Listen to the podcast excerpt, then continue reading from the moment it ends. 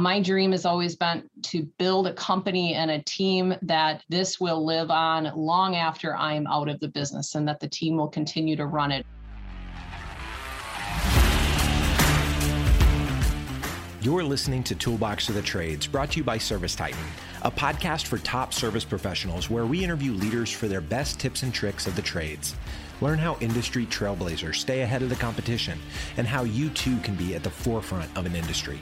Let's jump in.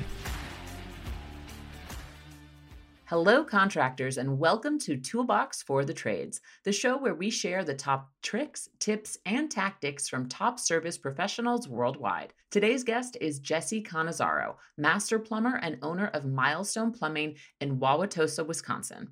We spoke with Jessie about her plumbing career, how she got the funds to start her own business, what it's like to mother two young kids while running a successful business, the steps she's taking to bring more apprentices in the trades, and so much more.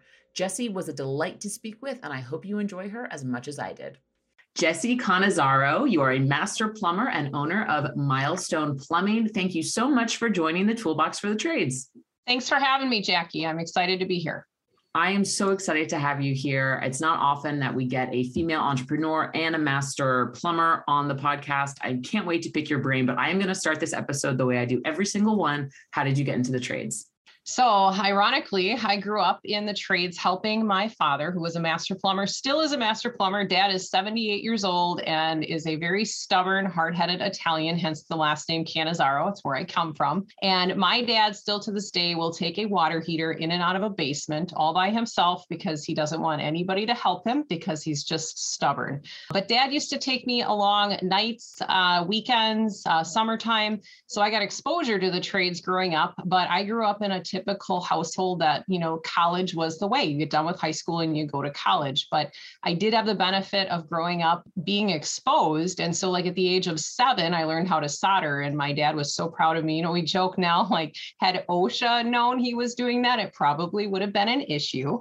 But I got to do lots of really cool stuff. I mean, my job reward, if I did a great job, was we would stop for ice cream on the way home. And if we finished a really big project, I came from the era of Nintendo. I would get to pick out a Nintendo game. So, I mean, that was payment, right? Child labor laws, that was payment for helping. Amazing. I also got rewarded with Nintendo games. Great, great incentive for any parents out there, which you are, Jessie, and we're going to get that get to that in a second. But I did a little bit of Googling on you before we uh, did today's episode. And my first question is What reaction did your parents have when you decided to go into plumbing on your own? They were not excited, if I'm being totally honest. And I still remember to this day when we sat down to really talk about it. When I had a situation come up where dad had a stroke and my mom went back to school to go into nursing because being in a family that didn't have great health insurance at the time, my mom knew they needed something better. And so after dad recovered from the stroke and regained most of his strength, he needed somebody to be there to give him a hand. So a couple days a week in between college classes, I would go and help him. And, you know, being in early, you know, years of your adulthood, going to college, and it was like I had this renewed passion for wanting to go back into the trades and working with my hands. And at the time I was working in the restaurant industry at night. And as much as I enjoyed the clientele and the people I worked with, I didn't love the management end of the restaurant industry. It was like a never ending stack of paper paper, right?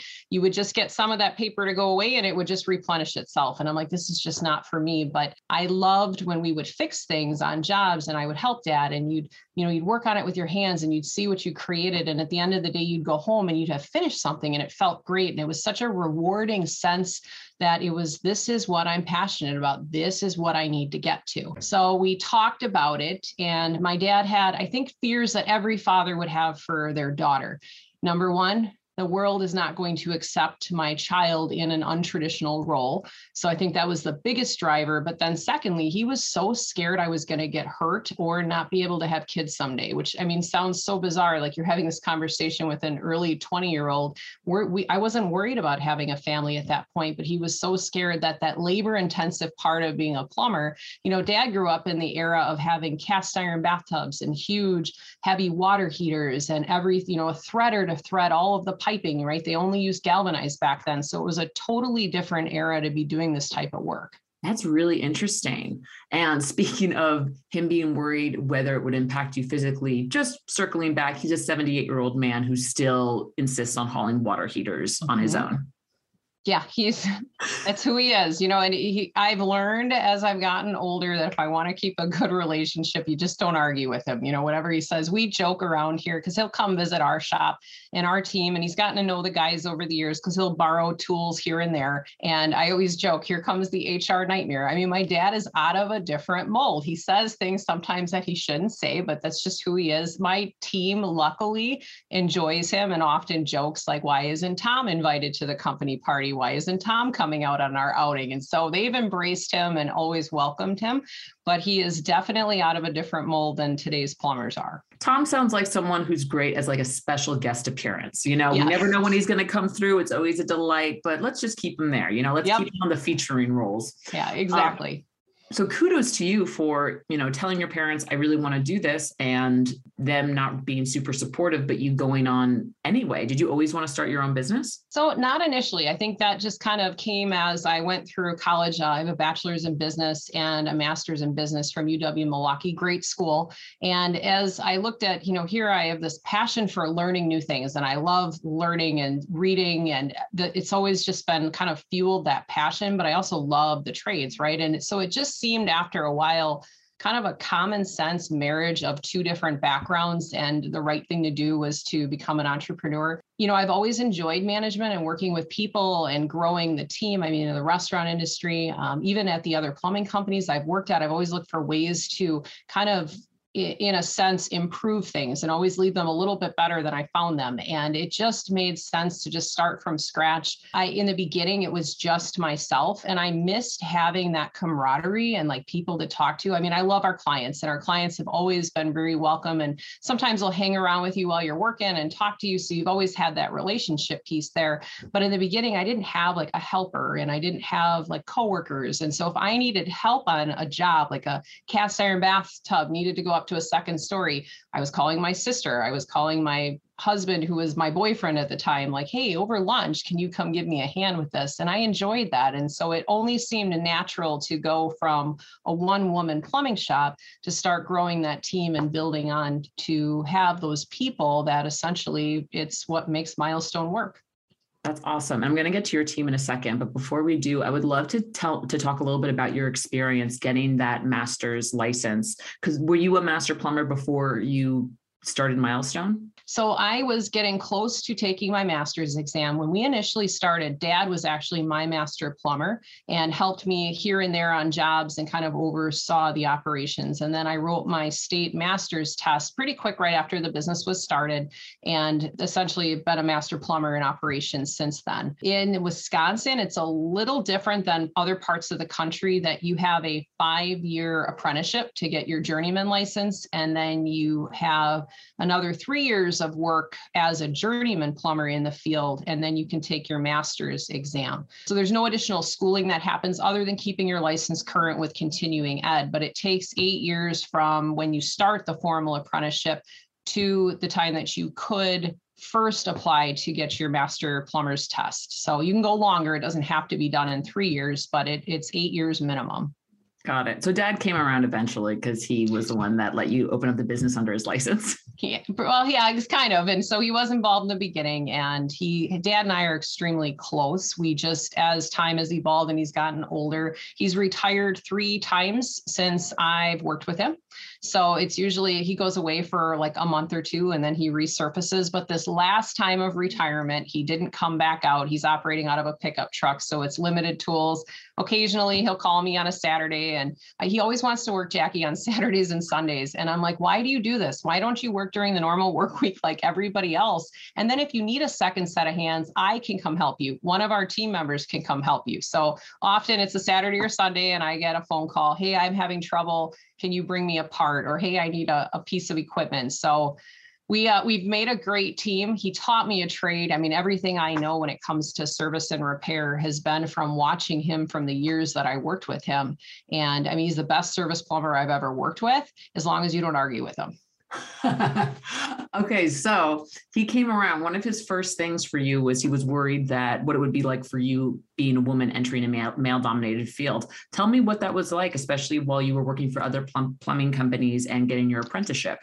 So it, you know, it was kind of interesting. I think I've been more concerned about it than it ever really has been an issue. When I worked for a different company out in the Waukesha area, which is just outside of Milwaukee, I had asked the employer that hired me if I could meet the team before I accepted the job. And I wanted to make sure that the team that I was going to be working in was going to be comfortable and willing to at least give me a chance. And they were. And a lot of those guys are very, very close friends. We do have a couple of them here on staff. I mean, they've become lifelong friends of mine. So it was the right move without a doubt. But there has always been that little bit of surprise. I mean, you can see in people's eyes when you would walk up to the door. And I remember there was one gentleman in particular in the Waukesha area that I went up to the door carrying some boxes, and it was two Kohler drop in sinks for the countertop and then two faucets to replace them with. And I walked up to the door and I rang the doorbell, and he opened the door. Very, very nice man. He it was a German background, probably I would guess like late 70s, early 80s.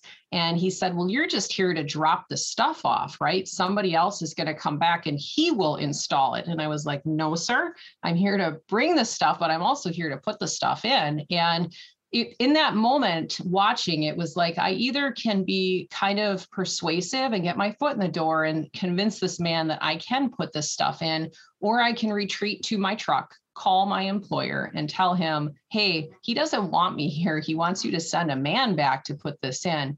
And I was able to win that client over. And I think about him often. And I think back to just that was probably a pivotal moment in time for me of either if you really want to do this, you need to figure out a way to make this work, or you're just going to always feel like you don't belong here.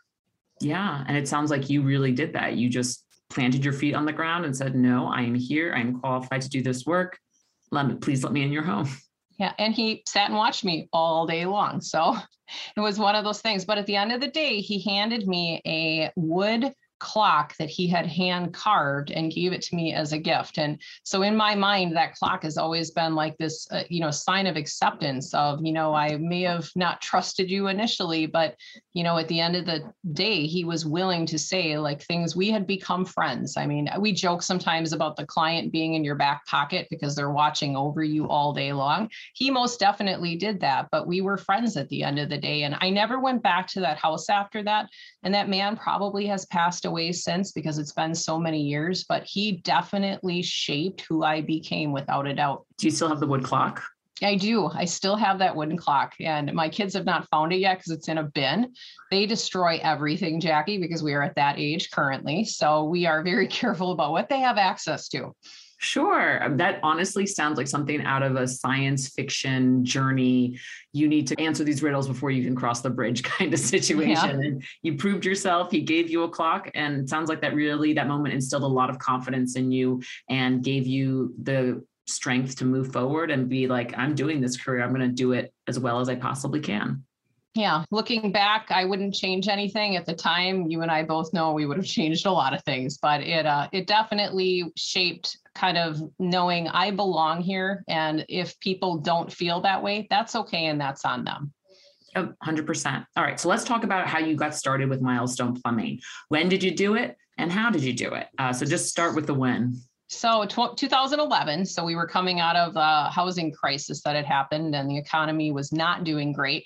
Another difficult conversation with my mom and dad. Um, at the time, Adam and I were not married yet. Um, we are now, but we sat down at a restaurant um, in the village of Wauwatosa, right where I live and where our business has been located since day one.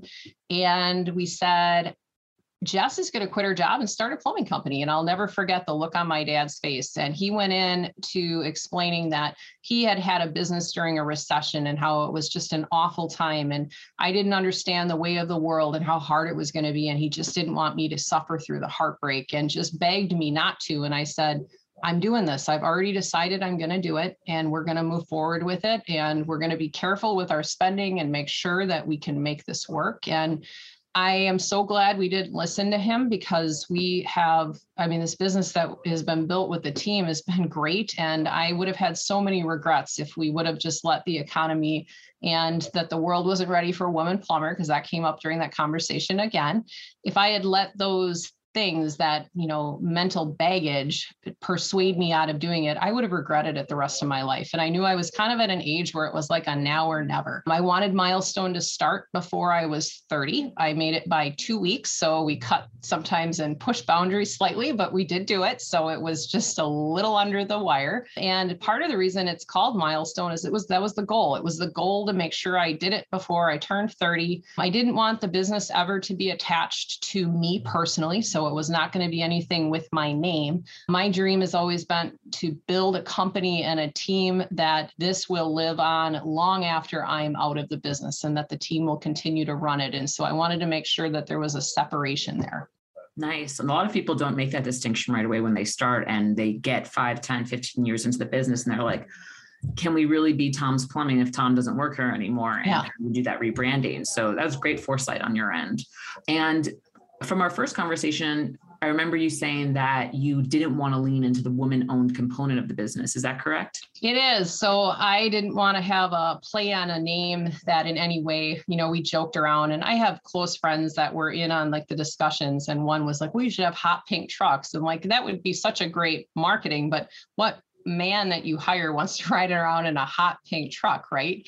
but it was one of those things where I still that mental baggage, right, that I had of, you know, we don't want people to know that I'm a female. Well, I mean, the truth is the first time you walk up to a door, they know. So rather than embrace it, I chose to try to hide it. But it definitely was in the beginning what made the business so easy to refer because it was something memorable. You know, it was your unique selling point, whether you liked it or not, that's what it was. And people talked about it and the word of mouth recognition that we got back then was incredible. It still is incredible to this day. The only downside now is when people call and they want, you know, the female plumber to come out and my position within the company has changed over the years and I'm not in the field full time anymore. So sometimes people are a little disappointed and saddened that it's not me that's coming out to their house or a female plumber that's coming out to their home.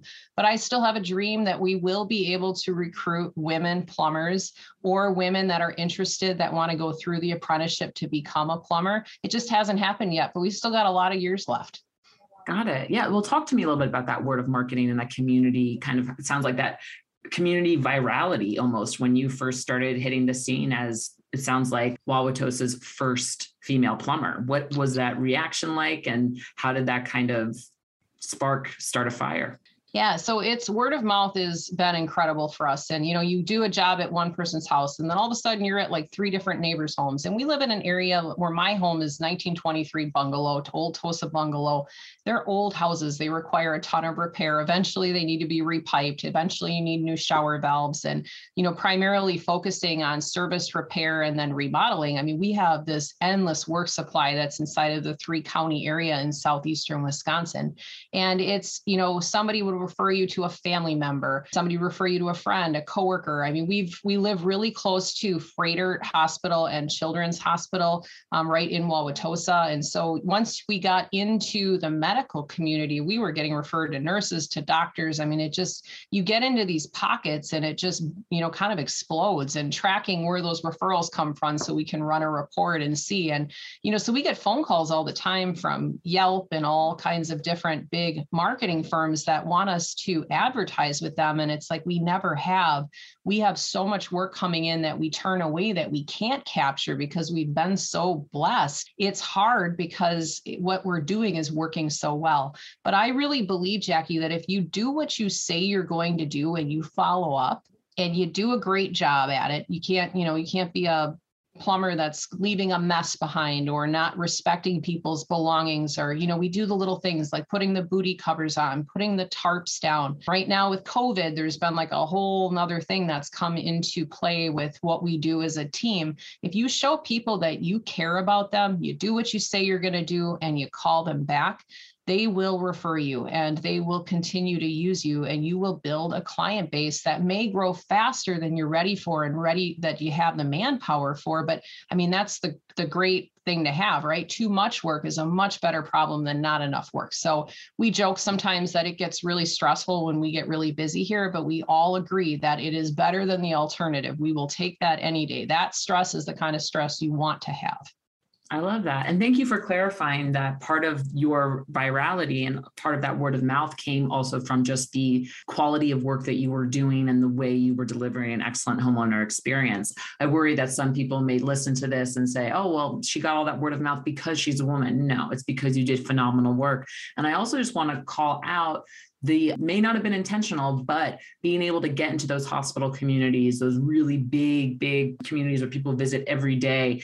And once you got in a couple times there, it's like, oh, yep, I know a plumber for you. I know a plumber for you. Her name is Jessie. She's great. So you don't realize that they have you know boards right and so our pediatrician actually is always talks about me with this the pediatrician for our two little boys they have a board in their medical community. They put ads up for rentals and they put for different trade partners and they'll put business cards up there and those doctors know that that is a trusted resource, right? You can't buy a spot on that board. It has to be from earning respect and getting someone's trust that you get put on there. And I imagine every hospital community like that is out there. I mean, these are people that work a lot of hours, and these last two years have been more than they probably ever have. They don't have time to call around and look for someone. You know, they want to go somewhere where the rest of their community has referred you. And so getting into those nooks is so beneficial to any service based business. The other thing, too, I wanted to touch on is, and it sounds so silly, but we talk, we have team meetings every Friday morning and we talk about usually safety. So there's always a safety topic. We start our meetings out actually in a really funny way. We have an icebreaker. And I remember when I brought that to my operations manager and the look on his face of, you want to do what to start these meetings out? And it's actually the favorite part now. And everybody wants to know all week long what the icebreaker is going to be, but we usually don't tell them until Friday morning. But we do a safety section and then we do a technical section. And just a couple weeks ago, we talked again because we read off um, our Google reviews, our Yelp reviews, Facebook reviews, and then we have a wheel that the technician gets to spin. Whoever got the review gets to spin a wheel. And I read one not like two weeks ago, and it, all it talked about was how clean we left the space. We left it cleaner than when we got there. And I really believe that if you clean up after doing a great job, it is something so memorable. They will remember you for this. And it doesn't take much effort. You don't even have to be a plumber to just clean up the area you were working in well. And one of the examples I always talk about with the team is, you know, if I go in to do a new kitchen sink faucet and I notice that as I'm leaving and I'm picking my tarp up, there's Cheerios inside of the toe kick yeah, I didn't put them there, but how much effort does it really take for me to clean up the Cheerios or the cobweb that's there and just leave it looking remarkably nice? I mean, it now the faucet looks great, but the space that that faucet is sitting inside of and being showcased looks even better. And to the homeowner, it makes them feel really good about what they've purchased. I love that. Thank you for calling that out. It's so true because even if it just takes you an extra five ten minutes at the end of the job, that's five or 10 minutes you just gave back to the homeowner mm-hmm. that they don't have to clean up that area after you've been there. Maybe, oh, wow, they really left this area super clean. I maybe don't have to wash my bathroom this week. Amazing. As someone who personally hates, hates cleaning her bathroom. Dad and I you know, people always say like, well, why didn't you take your dad's business over? And as much we work together, right? And we still, even to this day, he calls with, hey, I need help getting a part. And we always have just, it's been a separation of companies. My dad's method of cleanup was to sweep everything into one pile so the client had one area to clean up after he was done. And it's not a fault, it's just somebody that age, that's what it was back then. That's how they cleaned up. The service world and the expectation being in somebody's home these days is so much different than it was 50 years ago. I mean, we are just in a very different time. People are busier. Most homes have two working people. It's not just, you know, one is home during the day. You know, back then when dad was doing this, it probably wasn't a big deal for somebody to clean up the one pile. Where today, I mean, I can only imagine the eyebrow raise if if somebody had to go and clean up a big pile after somebody left, they'd never use them again. I wouldn't in my own home. Exactly. And I forgot to mention that your dad did have a business. I know you mentioned it briefly. Did he do service and replacement as well or did he do other types of work? Yeah, he him and I have always done the same and I think just you you do what you know, right? And so. I was exposed to service repair, a little bit of remodeling when I worked for dad's company, but ultimately the remodeling exposure came when I went to that company in Waukesha um, and got a lot more familiar with different remodels and how to lay out plumbing systems and venting systems. And that was when I really realized I love to remodel, but we are not a general contractor. We're strictly a trade partner as a subcontractor when it comes to remodeling projects.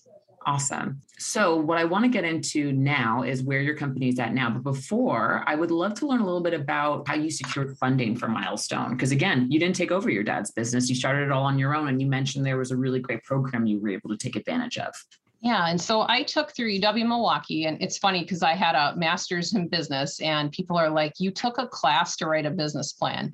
Yes, I took a class to write a business plan. Why? Because every once in a while you need a kick in the pants to get things done. And I do really yes. well with deadlines. And so taking this class, not only did I come out of it holding the business plan that I probably, Jackie, would have dragged my feet and it would have taken me five years to write. It took me less than a year to write it, but I also made some really great friends friends and the people that were in that class with me we do their plumbing now. And so i firmly believe that everything happens for a reason. Took a great class uh, one of the guest speakers of that class was mike ward. Mike works with us bank. He's been with us bank forever. He will retire from us bank. Mike has become a great friend over the years.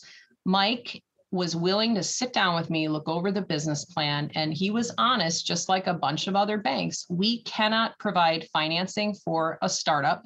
Again, the economy was not in a good place. Here you have a brand new startup business, which was considered high risk. The traditional banks were not comfortable making that extension. But Mike said, I know a firm that can help you and a program that can help you. And Mike took me to WWBIC, Wisconsin Women's Business Initiative Corporation, and introduced me to a loan advisor and their president, Wendy Baumann. And those two were willing to help me through the process to apply for the loan. I went in front of a board to present the business plan. I brought my husband along with because he was also co-signing on this loan. He was at the time we still weren't married. We dated for 13 years before we finally got married, which my team thinks is hilarious. so, but we've been married for five, so I mean, we're doing good, right? It's I, I was busy. I didn't have time to settle down and get married during that time frame. But we got approved by that board of directors. Many of those people on that board are clients that I've seen in the last month because we do business with them through their businesses because the board was a volunteer organization for them. And they really truly took a chance on us. And I remember when I met with Adrian, that was my loan advisor, and we had put together kind of the revenue speculation of what we were expecting. And Adrian's like, these numbers, and he's crossing them off. He's like, they're too low. Your business is going to do so much better. You're way too conservative. And I remember he was upping the numbers on the revenue. And in my head, I'm like, there's no way we're going to do that. And, you know, I look back and without WWBIC, I don't know if I would have had the grit to keep going and looking for the financing. WWBIC took a huge chance on us and it has paid off immensely. We love working with their team. We're still very active with their organization and I advocate for them. And any business that's ever looking for financing, we have always referred to them because we know they'll be very well taken care of. That's awesome. Thank you for being so transparent about that because that's often not a topic that we get to discuss here. So I appreciate that.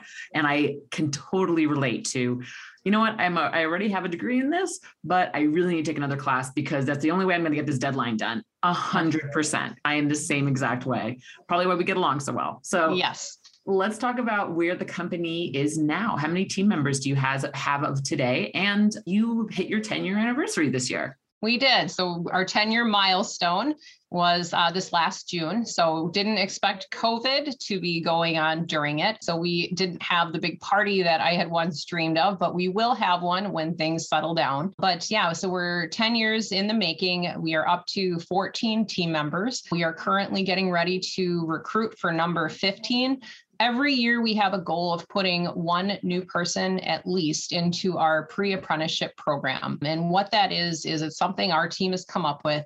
They go through a year it's usually 9 to 12 months of being in our warehouse being on the job site running parts doing ordering getting familiar with the team what our industry is. It's kind of that try before you buy period of do you love this? Because if you do, we'll put you into the apprenticeship program, but it's going to take five years to get through it. And so it's that period where they can kind of test the waters. Is this really what they want for a career? I the trades are a great opportunity, but you have to love what you do. You have to be okay with getting dirty. Not every day is dirty. There are days that our team doesn't get dirty, but there are days that you go into homes. I mean, you're dealing with sometimes sewage. It's not always you know the the roses and the fun stuff. I mean there are we had sewer cleanings yesterday that were on the books we live in an area with old plumbing. You're cutting out plumbing that is full of grease. I mean, it's not a clean, you don't come home with your hands, you know, being ready to go get a manicure. That's just not what we do.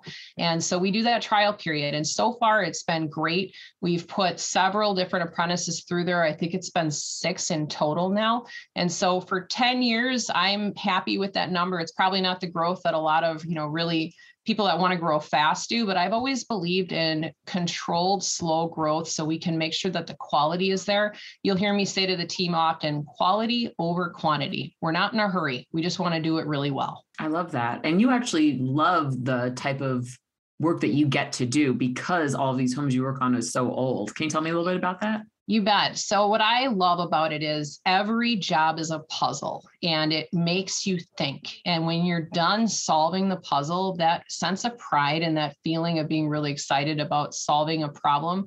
Or I love coming into a job where somebody's been told that something's not possible. I mean, I, I welcome that because it's an opportunity for our entire team to shine. We had a situation in a condo complex downtown where they were told by a different plumbing contractor something couldn't be done. And it was like well, we'll make it happen and it required thinking outside of the box and getting you know some contacts and some relationships. I reached out to kohler. We work with kohler product a lot. I love kohler. They had an engineer that was willing to by phone work with me on a way to tweak an existing system that they had so that we could do this legally inside of this condo. And now i look back and i'm like well that's something they should be putting inside of those manuals. And that's why the other plumber couldn't figure it out is you had to think outside the box. You had to be willing to do some legwork and do some digging to find the solution rather than just simply shrugging your shoulders and saying something couldn't be done. And I, you know, our team has to love that too. There's new construction is a big deal in our area as well you know like out in the suburbs people are always building and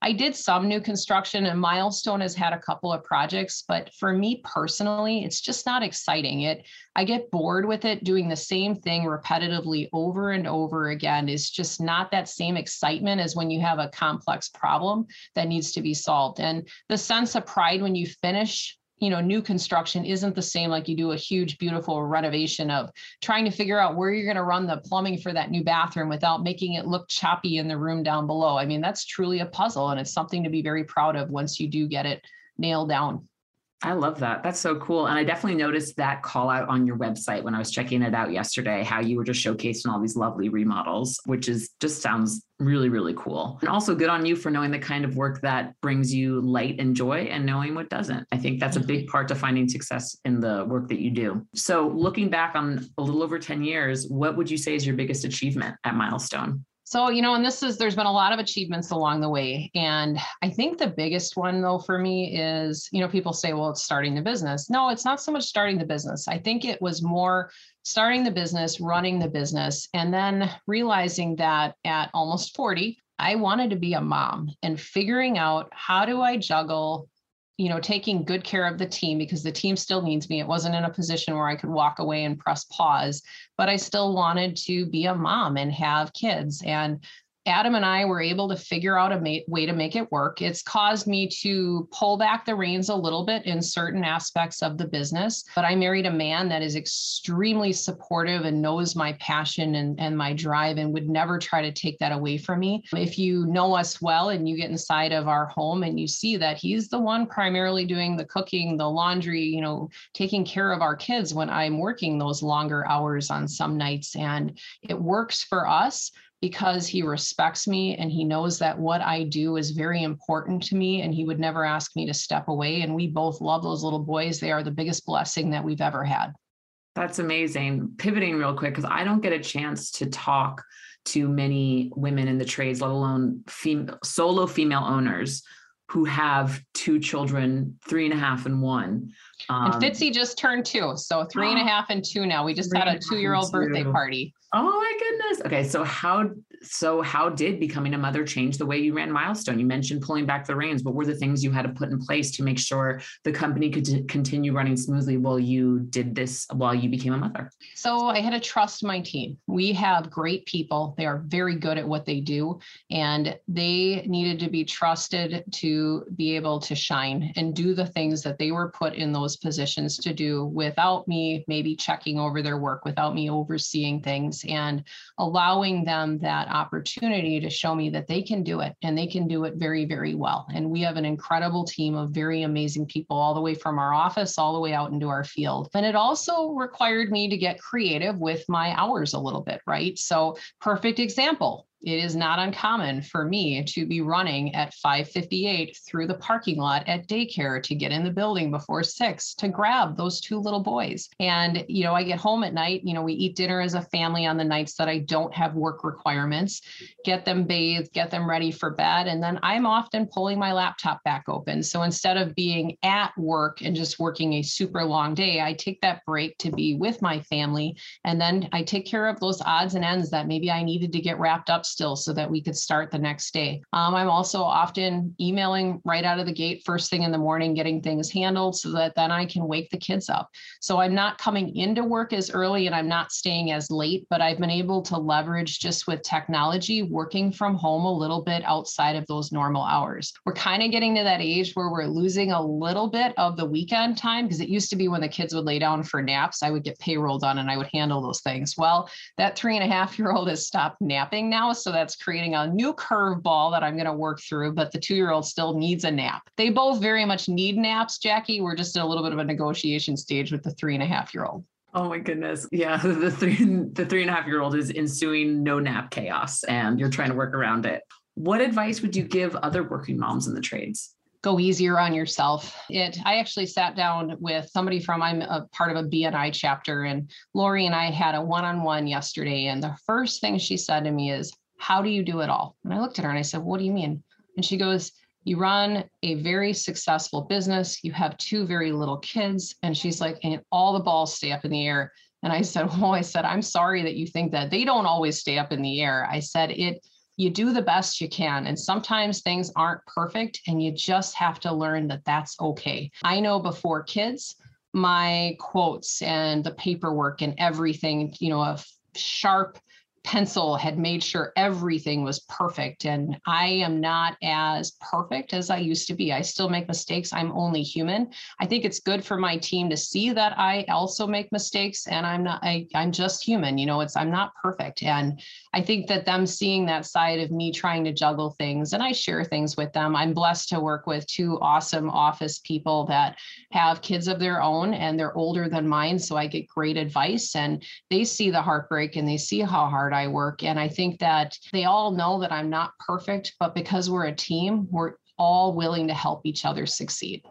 I love that. That's awesome. Thank you. I mean, I know that's a big thing that a lot of women deal with, not just in the trades, but elsewhere. How am I going to do it all? How am I going to maintain a career while raising two humans the best way I can? And again, thank God for remote work capabilities. Thank God for technology being able to make that happen. It sounds like you're doing the best that you can. Thank you for being open about it. Um, yeah. And I think there's, you know, and I know I struggled with this, right? I worked right up until the day I went to the hospital with both of my kids. And I went back to work way too quickly. And we won't say that because most doctors would have been very upset had they known how quickly I went back. And looking back, that time is so important to spend with your family. And I wish I had handled it differently than I did but I'm wired to just always want to help and to always be involved. And I never want to let my team down. And I care so much about each of them, both professionally and personally. And it's it's hard, right? Sometimes there's not a complete separation. That line gets really blurred.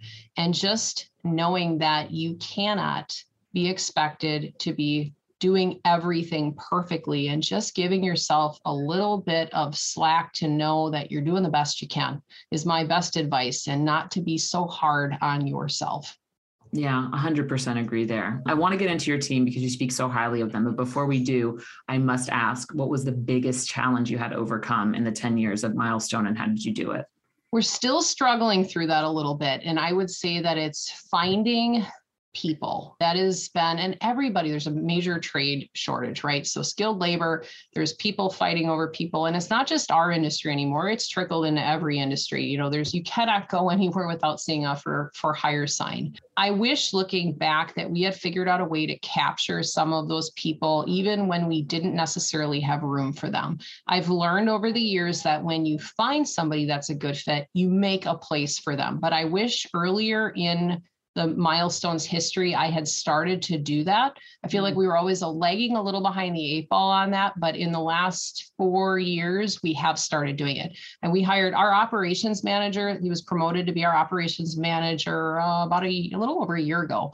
And I didn't know where he was going to go. I had no clue. We had no clue what his job description was going to be, but I had worked with him in another plumbing company and he moved out of state for 10 years came back and we worked extremely well together and i trusted him and had a good working relationship and it was like this is a really good find. I don't know where he fits into the puzzle yet but i believe that if you find somebody that has that culture has that passion you grab them and then you figure out where they fit into the team structure because otherwise you're going to risk hiring somebody that may not be a good fit when the time comes and there may not be people out there. So i wish we had started doing that a little bit sooner but i'm glad we did kind of eventually catch up on the learning curve and have started doing it but we do still struggle to we've out our capacity we don't have room. We don't have room for more service calls you know we don't have room for new clients. We've had to pull the reins back. We've had a lot of general contractors reach out looking to use us for remodeling and we just have to say we're not able to do any work for new contractors at this time. And i never thought we'd be like the dentist right? I remember being a kid and you'd see these signs and it would say you know now accepting new patients. And i would think well aren't you always accepting new patients? Like well what is this? Why why would you write that? Well now i get it it. Like I totally understand now where a business eventually just hits a, a capacity threshold where they may not have more room. And as we continue to grow with that, making sure we're being organized with our growth and making sure the quality is there, you know, our capacity will increase. It's just never going to be as fast as I wish it could. 100%. Yeah, no, and that's definitely a challenge that I think every single person who comes on this podcast talks about. But I love your approach to it, finding a place for a good find when you do find them, and also giving credit to the six people that you had go through that pre apprentice program. I mean, that's really the only way to solve this hiring crisis, right? Is to start bringing more people into the trades. And it's not going to be a fast fix, but it's going to be one of the ways to fix the problem. I love that you brought that up because, and we believe here that like it's giving back too. And between our local NARI chapter and our local ABC chapter, we spend a ton of, we're actually going into uh, one of the local high schools next week for three days to do hands on plumbing with their students. I am inside of schools at least once a week talking to different students about the trades. And I really believe that it's, yes, that's not something that maybe is driving revenue for our business directly, but each of us collectively together taking that time to give back even if it's just a little bit of your time is how that we will fix the skilled labor shortage. But a lot of people are just i'm too busy i'm too busy. We're all too busy but you have to make it a priority or nothing is ever going to change hundred percent. All right. Oh my God. We're, we're already, we've already hit 45 minutes, which is insane. It's so wonderful to speak with you. You're a great conversationalist, but I want to talk a little bit about your team because it seems like they really deserve a good chunk of this podcast. Just tell me about them. Tell me about the value they add and, you know, the most surprising thing you've discovered while your team has grown over the last 10 years. So Katie and Trina are our rocks in the off. Mm-hmm. They're the ones that take care of the scheduling. You know, there are curveballs that come up all week long and they handle it. And they've started to work with Scott, our operations manager, to try to handle it without me knowing, which sometimes I hear whispering and I know something didn't go well, but I confidently trust them. I know they're doing their best to sort through it. And often they take care of it and it's been handled and it doesn't need me to get involved in the situation. So those three are kind of in the office, what makes every everything continue to run. No day ever goes as planned, right? It never will inside of our industry. And we all know that. But you have to have a team that works extremely well together. We've all become very close friends. And I think that's what makes it a little bit more fun when the days get really, really stressful. And then our field team, our field team is made up of usually uh, when I go through it and I talk about it, it's people I've met or people that know people somehow. Kevin is one of our lead journeyman plumbers. Kevin and I worked together at that other company in Waukesha, I was actually his apprentice. I mean, he's Kevin's now in his 50s, but I he was one of the people when I started there of like, really, there's a girl on the job site now with me. He's come a long way over the years and has embraced that. And we remained really good friends after I left that company. And eventually he came to me and said, I'd like to come on board. And I talked to him and his wife about it. And he's been like my, I always joke, kind of my work husband. Him and I are really close friends. He's just a really great guy, would do anything for any one of our clients, takes extremely good care of them. He has a great family. His wife, I just, I think so highly of her. He's got two kids, one of which is coming into the trades now. So it's been a great find for us to have recruited Kevin. Another one of our plumbers, he's actually a master plumber. His name is Adam. Adam and I used to sit next to each other in apprenticeship class all of those years. Adam was the first person in that class that was willing to talk to that girl, that girl that was inside of the class and invited me to come sit with him at lunch. And we became friends. We lost touch for a while, but then he saw we were hiring and he applied and he's been with our team ever since and has been really a really good rock star for us. Charlie is another one of our lead journeyman plumbers. He was a delivery guy for one of our suppliers. And I know what you're thinking. I had permission. We did not just steal him him. The agreement was we could hire him and put him through our apprenticeship and give him the opportunity at a really great career if we bought more from them. And so we made the agreement and it was a win-win for us and that supplier. So it worked out great. And then we've got Luke, who has been with us for a few years now. Luke is a fifth year apprentice. He also has a service card. Um, in Wisconsin, you can have a service card it's kind of like a restricted license while you're doing your apprenticeship so you can do work by yourself without having somebody there. And luke came to us through a friend of his that knew we were looking and he reached out and he said i got a great guy. He's in manufacturing. He's thinking about switching over to plumbing. So there's always been like this connection right? And that's how we've recruited our team. Alex is a fourth year apprentice with our team. He has also got a service card so he does a lot of service work by himself while he's finishing up his plumbing license. Another referral from another team team members. So that's kind of the common because we don't advertise, you have to know somebody to kind of get in the door. Josh is one of our journeyman plumbers. Josh's story is super interesting. And actually, Jackie, Josh is the one that you and I ended up getting connected because of. Really? Josh, yeah. So Josh's story is a little unique, and he applied years ago when we first were getting ready to hire our first apprentice and he was looking to come on board. We had a tough decision to make and ultimately hired Charlie instead because I knew Charlie. Charlie was delivering every day. I had a relationship with him, trusted him, and unfortunately, we only had room for one. Josh ended up having um, an accident with getting hit by a car while he was working and was out of work for two years and made just an amazing recovery. He had to learn to walk again. That man has got an ambition and a work ethic like none other. He came back into the plumbing world. I got wind that he was looking for a place to go and join a team. And at that time, we were big enough that we had room and we could make room for him. He has been a solid team member ever since. Our team really enjoys him. His sense of humor is really quirky. He fits right in, he fits into our culture perfectly. So we are very lucky that Josh's path did cross and come back to us eventually. Dan, Dan's a third year apprentice. Dan was uh, in his 30s doing woodworking and wanted to always be a plumber and decided to quit his current career, start over as an apprentice, and he is working his way up to becoming a licensed plumber. He's a super great guy, and we are really lucky to have him as well. Jake is a second year apprentice with our team. Jake's best friend was a student in my night classes. I was teaching uh, night classes for the apprenticeship program, and one of the apprentices in my class recommended Jake come check out our company because that company he was working at didn't have room for him. And so that's how I met Jake was through that that student. So I have him to be grateful for getting Jake over to us. And James, James is a first year apprentice. We met through one of his teachers. I was talking about those organizations that I go into the schools. Well, one of them I had started a friendship with and was helping recruit and talk about the trades. And he reached out to me and he said, I've got a great student. He's really interested in plumbing. I will personally vouch for this kid and got James introduced to our team. James has got a bright future ahead of him. He's an extremely smart young man. He's not quite 21 yet, so he's our youngest on the team, but he has been just a, breath of fresh air of not all kids coming out of high school don't have work ethics. I mean, you hear that, right? People complain about, no, there are a lot of really good ones out there. And unfortunately, the bad apples sometimes shine over all of the good people coming in.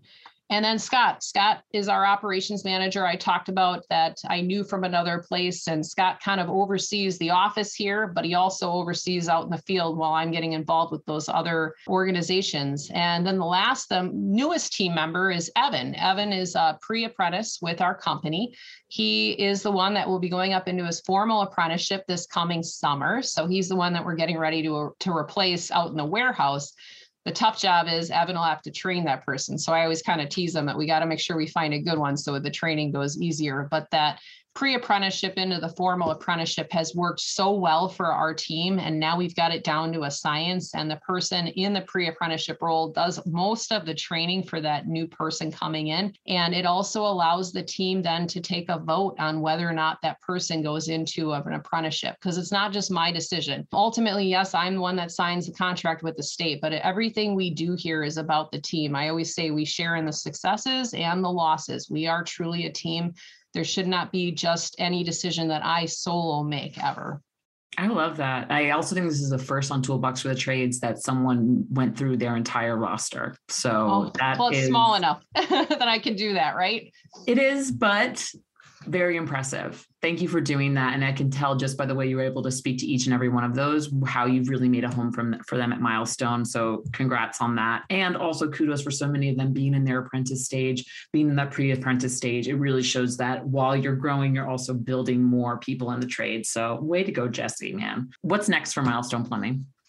We're going to continue our pre apprenticeship. We're going to continue volunteering, staying involved. I moved up in both of those organizations to leadership. I, you know, I believe in the trades, and people are like, why do you put so much time in at NARI? Why do you put so much time in at ABC? Because I believe in what we do. And the only way that we are going to get people that come into the trades, and it's not just plumbing. I mean, when I go into a school, yes, I'm biased, Jackie, and I will tell them plumbing is the best, but I also talk about the great stories about the other, the HVAC HVAC, the electrical. I mean, there's all kinds of trades people can go into.